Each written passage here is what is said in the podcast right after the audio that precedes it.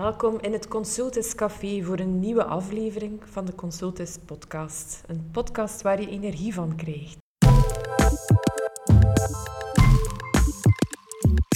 Uh, we zitten hier opnieuw samen met ons energieteam. Vandaag zullen we het hebben over duurzaamheid, een nieuwe aflevering. Um, duurzaamheid is toch wel uh, de laatste dagen heel veel in het nieuws. Iedereen spreekt over het is sustainable. Maar met ons team, ons consultantsteam, willen we daar toch wel wat duidelijkheid in scheppen. En vandaar dat we vandaag een nieuwe gast bij ons hebben, een uh, nieuwe collega erbij gezet hebben. Dus uh, iemand van onze energie, duurzaamheidsexpert, duurzaamheidsexpert Laurien. Laurien, welkom. Hallo. Um, goedemorgen of goedemiddag. Um, daarnaast we, hebben we ons energieteam, dus Kobe, Jan en Luca opnieuw rond de tafel. Hallo. Ja, Marijn. Ja, goedemorgen. Misschien gaan we gewoon beginnen van de eerste keer met de Laurien. Stel u even voor. Uh... Ja, uh, ik ben Laurien Malieshout, um, junior milieucoördinator bij Consultes, maar ook uh, experte duurzaamheid. Dus ik ben bezig met het opstellen van carbon footprints, onze sustainability grids. Um, ik heb een achtergrond in bio-ingenieurswetenschappen, um, milieutechnologie. Oh, maar is een Hanse boterham. En dat voor een junior. ja, ja, ja, inderdaad. Kobe, misschien kun je even de link leggen tussen energie en de duurzaamheidsverhalen. Van waar de link? Ja, uh, ik zal eens beginnen met eigenlijk het begrip duurzaamheid uit te leggen. Uh, veel mensen zeggen daar al heel snel tegen, oh, dat is een breed begrip. Uh, veel te breed om daar dan eigenlijk mee aan de slag te gaan. Dat is eigenlijk een flauw excuus. En daarom dat we het ook vandaag nee. wat meer gaan proberen duiden, zodat ook bedrijven en mensen thuis doorhebben dat dat degelijk wel heel concreet kan gemaakt worden dat ze daar zeker een steentje aan uh, kunnen bijdragen. Dus eigenlijk een proces aan het systeem wordt eigenlijk duurzaam genoemd vanuit de ecologie, wanneer het eigenlijk in staat, zich, in staat is om zichzelf eigenlijk voor een vrij lange tijd te onderhouden. En nu kunnen we dat eigenlijk, dat wordt eigenlijk ook op de samenleving, onze maatschappij trekken. En we willen eigenlijk naar een duurzame maatschappij. En daarvoor is dus duurzame ontwikkeling nodig. En die definitie die daar eigenlijk nog altijd het beste dat begrip laat, is eigenlijk de Brundtland-definitie, uh, die eigenlijk geformuleerd ooit is geweest in een eh, VN-rapport, in, uh, ja, al lang geleden in 1987. En daar zeggen ze eigenlijk bij dat duurzame ontwikkeling de ontwikkeling is waarbij dat je uh, voldoet in de behoeften van de huidige generatie, dus van ons eigenlijk, zonder eigenlijk ja, in de behoeften van de toekomstige generaties ja, to compromise is dat dan in het Engels. Ik zou dat dan vertalen als hypothekeren. Dus dat je er eigenlijk niet voor zorgt dat we eigenlijk ja, iets veranderen aan hun mogelijkheden. Eigenlijk. En dat dan bijvoorbeeld, dan bijvoorbeeld op vlak van energie, uh, dat we eigenlijk, los van het feit dat dat CO2 uitstoot, aardgas en aardolie, maar dat je er eigenlijk ook rekening mee moet houden dat die bronnen eindig zijn. Dus we kunnen ze ook gewoon, ik zeg het nog eens, los van het klimaatprobleem, niet zomaar blijven gebruiken, want dan zou er geen energie meer zijn, uh, of geen energiebron meer voor toekomstige generaties. Maar ik zeg het nog eens met de nadruk erop, los van het feit dat we er sowieso vanaf moeten om uh, klimaatproblemen. Dat... Als ik maar samenvat.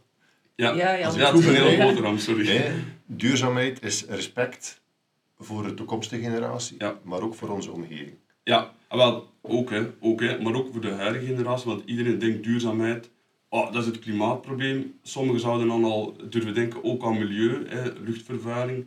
Maar dat gaat eigenlijk veel breder nog. Hè. Ik bedoel, het gaat over een duurzame, stabiele samenleving. Dus je kan er eigenlijk ook politieke stabiliteit bij nadenken. Uh, bij, ja, je het eigenlijk ook over hebben. Ja. Oorlog is ook geen duurzame situatie. Hongersnood, uh, zo van die zaken. Armoede. Dat zijn eigenlijk allemaal problemen die we met duurzame ontwikkeling willen oplossen. Maar we gaan nu vandaag wel een beetje de nadruk leggen op inderdaad. Wat betekent dit voor de bedrijven? En dat is dan vooral uh, naar milieu en klimaat toe waarschijnlijk. Ja. Oké. Ze zijn dan ook, ah ja, de VN is dan ook heel concreet, eh, los van die uh, definitie gekomen met bijvoorbeeld in 2015 de SDG's, uh, die eigenlijk heel duidelijk een paar voorbeelden geven van waar dat we naartoe moeten als samenleving. Eén daarvan is dan voor onze energieconsultants is dan eigenlijk propere en duurzame energie. Mm -hmm. Maar andere zijn dan ook bijvoorbeeld circulaire economie, hè, waarbij je dus afval als een, ja, een voedingsproduct terug gaat gebruiken. Hè. Dus dat je eigenlijk zorgt dat je met afval dat terug als grondstof gaat uh, gebruiken in, uh, in jouw producten. Dat is ook de moeilijkheid, denk ik, van het begrip duurzaamheid. Het is ook allesomvattend uiteindelijk. En je hebt verschillende insteken. Nu met consultants willen we ook een heel race insteken daarin invullen. Onder andere energie, maar er zijn er nog heel wat, denk ik, Lorien. Ja, klopt. Uh, zoals Koba al aanhaalde, is duurzaamheid iets heel breed. Hè? En om dat eigenlijk te capteren voor bedrijven hebben wij de Sustainability Grid ontwikkeld. Dus daar zitten alle thema's in, zoals mobiliteit, maar ook welzijn, lucht, water enzovoort. Uh, en deze Sustainability Grid, waar dat dus alle acties in staan, wordt gekoppeld aan die uh, 17 SDG's waarover Koben het al had. En ook aan de vijf P's, dus People, Planet, Prosperity, Peace en Partnership. En zo kunnen bedrijven dus daaruit hun, hun acties gaan halen, waar dat ze dus uh, beter kunnen doen en dus eigenlijk uh, duurzaam ondernemen. Ja, ja. Wel, ik hoor dus peace. Ja. Ik ben daarin geïnteresseerd. Peace, wat kan een bedrijf daaraan aan bijdragen? Bijvoorbeeld uh, grondstoffen halen uit landen waar dat er dus geen um, ja, uh, economische... Um, ja, uitbuiting is ja, uitbuiting, ja, onderdrukking is. ja, onderdrukking. Op die manier kunnen bedrijven daar uh, aan bijdragen. Ja. Mhm. Ja, dat gaat inderdaad al heel ver. Hè. Dus, allee, die gedachtengang, uh, allee, daar hebben we ook niet altijd vat op uiteindelijk. Hè.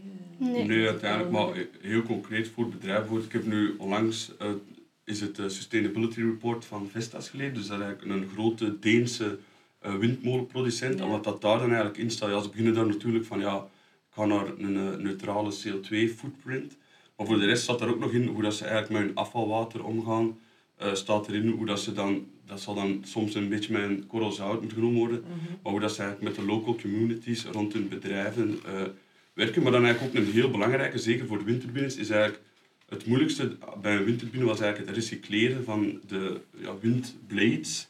Ik, weet, ik ben nu even het Nederlands volgens Ja, de wikken. De wikken. Ja, vooral omdat dat uit een soort kunststof uh, bestaat die eigenlijk heel moeilijk recycleerbaar is.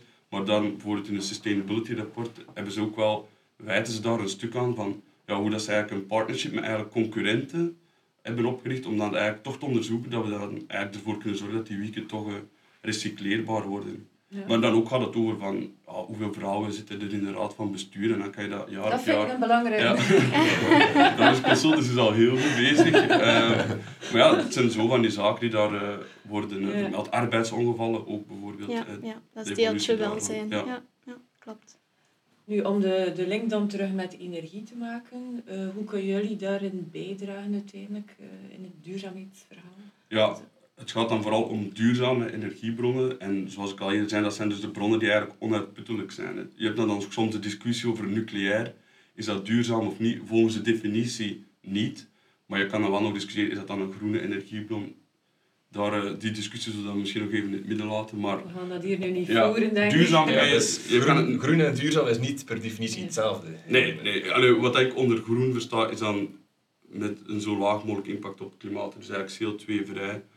Ja, dat is nu mijn interpretatie. Maar duurzaam kan je dat niet noemen, want je creëert een immens afvalprobleem. Ja, Dat allee, hier Ja. nog zeker voor honderden duizenden jaren voor toch Ja. naar de toekomst. ja, een, last wordt voor Ja. de maatschappij.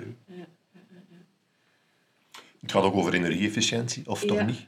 Duurzaamheid, want uiteindelijk hoe minder ja. dat je er nodig Ja. hebt, Ja, ja, hoe duurzamer het eh, op zich ook wordt. Ja. Hè. Ja. ja. Ja, dus de duurzame energiebronnen, zoals we in de eerste aflevering ook al eens aangehaald hebben, Ja. zijn dus zon, wind, waterkracht.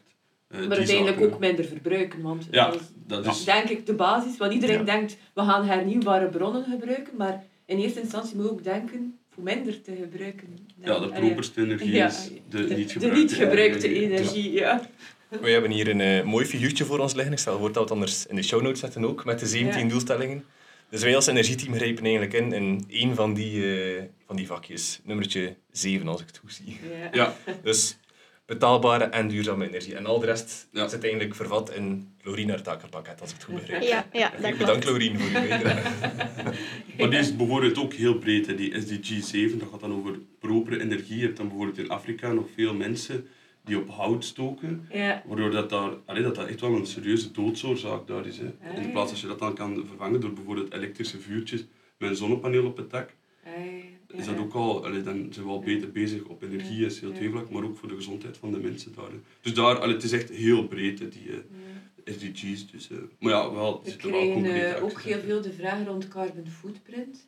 Ehm, ja. We krijgen ook ja, de carbon footprint. Ehm, hoe, doen jullie dit, Laurien, met jullie? Dus ehm, er is een nieuwe wetgeving ook uit CSRD, dus de Corporate Sustainability Reporting Directive. Koba had al eens gehad over die eh, sustainability rapporten of duurzaamheidsrapporten. En ja, dat is eigenlijk een nieuwe Europese wetgeving dat dan zegt dat bedrijven, grote bedrijven, hun duurzaamheidsrapportage moeten opmaken. En daar zitten dus verschillende thema's in en onder andere hun carbon footprint. En de Ja. carbon footprint en eh, CO2-voetafdruk in het Nederlands is eh, een rapportage of een, of een eh, berekening van de totale uitstoot van een bedrijf. Dus dat bestaat uit verschillende scopes. Hè. Eh, scope 1 is dan de directe CO2-uitstoot, dat veroorzaakt door de eigen bronnen binnen de organisatie. Dat gaat over bijvoorbeeld eh, aardgasverbruik voor verwarming, mobiliteit door bedrijfswagens of transport, koelvloeistoffen enzovoort. Eh, scope 2 is dan de indirecte uitstoot van CO2. Dus dat is eh, de elektriciteitsverbruik, dat kan groen zijn, hè, zo, zoals eh, zonnepanelen, eh, of dat kan eh, aangekocht zijn. En dan scope 3 is dan eh, de laatste scope, dat gaat dan echt Dat is de moeilijkste, denk dat is de ik. moeilijkste, inderdaad. Ja, Ja. Dat gaat dan echt doorheen de waardeketen. Dus dan moet je alle schakels doorheen de waardeketen in kaart brengen. En die allemaal eh, ja, berekenen eh, in de uitstoot. Ja. Dus de uitstoot wordt berekend met emissiefactoren. Dus eh uw uitstoot in methaan bijvoorbeeld wordt omgezet in CO2-equivalenten. Ja, ja, Ja. alles wordt verrekend naar eigenlijk eenzelfde basis. Ja, ja, klopt. Het is eigenlijk wetenschappelijk onderbouwd. Ja, ja, dat is volgens het Greenhouse Gas Protocol dat dat ook berekend moet worden. Dus eh, ja. Maar dus al die grote bedrijven gaan dan ook van hun leveranciers moeten weten wat is eigenlijk de carbon footprint van uw product. Ja, ja, toch zeker scope 1 en 2 van die leveranciers moet meegenomen worden in de totale eh, carbon footprint van het bedrijf. Ja, klopt. Dus die CSRD-wetgeving wat er ook wel voor zorgt dat veel bedrijven dat gaan moeten berekenen dan. Ja. Ja, veel kleine bedrijven, kleine leveranciers gaan de vraag krijgen, Ja. zeker volgend jaar, eh, wat is jullie carbon footprint of wat is jullie scope 1 en 2? En er is een bepaalde drempelwaarde wanneer dat je die CSRD moet doen, of moet iedereen dat doen? Dus de drempelwaarde van het CSRD, dat zijn dus de grote bedrijven, de beursgenoteerde bedrijven, eh, bedrijven die onder eh, of boven een aantal werknemers zijn. Maar omdat dat dus nog een ehm, wetgeving is dat onder revisie staat, zijn die eh, Getallen nog niet zeker, nog niet oké, zeker. Ja, nee. ja, Ja, Maar dat komt er wel aan. Ja, dat komt eraan. 2024 is eigenlijk de start. Dan gaan ze echt eh, alles moeten capteren van het jaar 2024. En 2025 moeten de eerste duurzaamheidsrapporten opgemaakt worden en Ja. doorgestuurd worden. Ja. En naar carbon foot- footprint hebben wij daar nu ook een soort tool voor die we gebruiken? ja, klopt. Dus onze carbon footprint berekenen we aan de hand van onze ehm, Carbon Alt Delete software tool. Ehm, dat is dus eigenlijk een software waar ook alle eh, emissiefactoren in zitten. Ah ja, voor scope 1 en 2 toch. Ehm, en daar zitten dus verschillende databanken in. Ehm, we kunnen daar dan ook analyses eh, van Ja, maken. ja. Dus bijvoorbeeld als we de totale carbon footprint hebben berekend, kunnen we ook gaan analyseren, oké, eh, als we nu zonnepanelen installeren, wat gaat dat doen van de totale carbon footprint? Eh, als Ja. we nu naar elektriciteit gaan voor de mobiliteit van de bedrijfswagens, wat gaat dat doen in de totale carbon footprint van een bedrijf? ja. Is eh, een mooie rapporteringstool, eh, ook naar opvolging en sturing. Ja. Eh, simulaties die je ermee kunt De maken. carbon Ja. footprint moet je eigenlijk eh, elk jaar opnieuw Ja, berekenen. Ja, Ja. ja. Ja, Je kunt ook toegang geven tot van leveranciers tot het programma waarschijnlijk, waarbij dat je ook je data dan beheert. Ja, maar Ja. wij van het consulten stellen meestal de vraag en wij vullen het beheer. de tool. ja, ja, ja, ja. ja. Ik had nog een vraagje rond de rapportage van daarnet. Hangt er een doelstelling ook aan vast, of is het begin is het puur rapporteren en dan zien we wat we ermee gaan doen? Of moeten bedrijven ook bepaalde targets halen na die rapportage? Eh, het CSRD zet volgens mij nog geen targets, maar je hebt nog andere, ehm, nog een andere wetgeving of een andere. eh, Moeilijke vraag. ja, dat is een moeilijke vraag. Maar in, het begin gaat het dus gewoon over eerst een beeld krijgen van hoeveel, waarover gaat het eigenlijk, waarover spreken we, wie zijn de grotere, de kleine jongens. En ja, dan ja, klopt. waarschijnlijk de opvolgingswetgeving CSRD 2 zal waarschijnlijk zijn van... eh De target zal zetten. target, ja. allee, vermoedelijk. En ook En nu communicatie naar investeerders waarschijnlijk, aandeelhouders ook Ja, naar stakeholders. Ja, Ja. klopt. Ja. Een soort benchmarking. Ja, ja, dus dat je ja. bedrijven gaan onderling elkaar Ja. vergelijken en gaan Ja. proberen de beste te worden in hun, Ja. in hun tak. Klopt. Ja. Ja. Zo hebben we onder elkaar al een doelstelling. Hè? Ja. Ja, ja. Nee, mooi. Ehm, ja, uiteindelijk de basis is dan uiteindelijk naar, naar energie, vooral verbruik ook, andere toepassingen. Want je zei het ook, eh, zonnepanelen, andere, die dan andere CO2-cijfers geeft. Ehm, nu, daar is er ook een belangrijk deel naar, naar marketing toe. Dat, daar zijn we minder mee bezig, vooral, vooral het inhoudelijke. Ehm, dus jullie werken ook samen met mensen die dan het rapporteringsverhaal nog meer doen, of, of die het marketingverhaal nog meer eh Een duurzaamheidsrapport is inderdaad zo eh, meer marketinggericht. Daar staat eigenlijk alles in om eh, het bedrijf in de picture te zetten. ja. Eh, ja, dat doen we zelf inderdaad niet. Ons rapport is echt, eh, dat zijn allemaal cijfertjes per scope. Ja, ja, Ja. de berekeningen allemaal ja, die ja. erin zitten. Oké, mooi. Ik weet niet of we dit, deze keer hebben we geen quizvraag gelanceerd. ah, Jan heeft toch nog een vraag. Ik, ik heb geen quizvraag, maar ik, ik ga een weetje vertellen. Ah, oké. Dus ik heb eigenlijk onlangs een boek gelezen en dat is een, een boek van een, ja, een wetenschapper uit een tijd. eh, Die, die mens leefde van 1800 tot 1859, want hij is zeer oud geworden, hij is 89 jaar oud geworden. En die man noemt Alexander van Humboldt. Eh, dat is een naam die mensen weinig zeggen. Nee. Toch niet, Nee, tegenwoordig niet. niet meer. Hè. Maar dat was een, eh, iemand van Duitsland. Duitsland bestond op dat mo- op dat moment nog niet. Was eigenlijk van Pruisen. Ja. Hij was een geniale, geniale man. Hè. Maar dat was eigenlijk een, eh, ja, zou ik zeggen, een man die interdisciplinair was. Dus die, die was eigenlijk wetenschapper, die was fysicus, die Ja. was botanicus. Maar die was ook eh, dichter, hè. hij was auteur, hij schreef veel boeken. Hij was ook eh, een soort van politicus. Hij, ging ook, ja, hij ging ook eh, laten we zeggen, politieke systemen gaan bekijken, want het is de tijd van net na de Franse revolutie, dus alles veranderde in, in de wereld. En die man was eigenlijk in mijn ogen een beetje de, de trekker van duurzaamheid. De voorloper. Ja, de voorloper.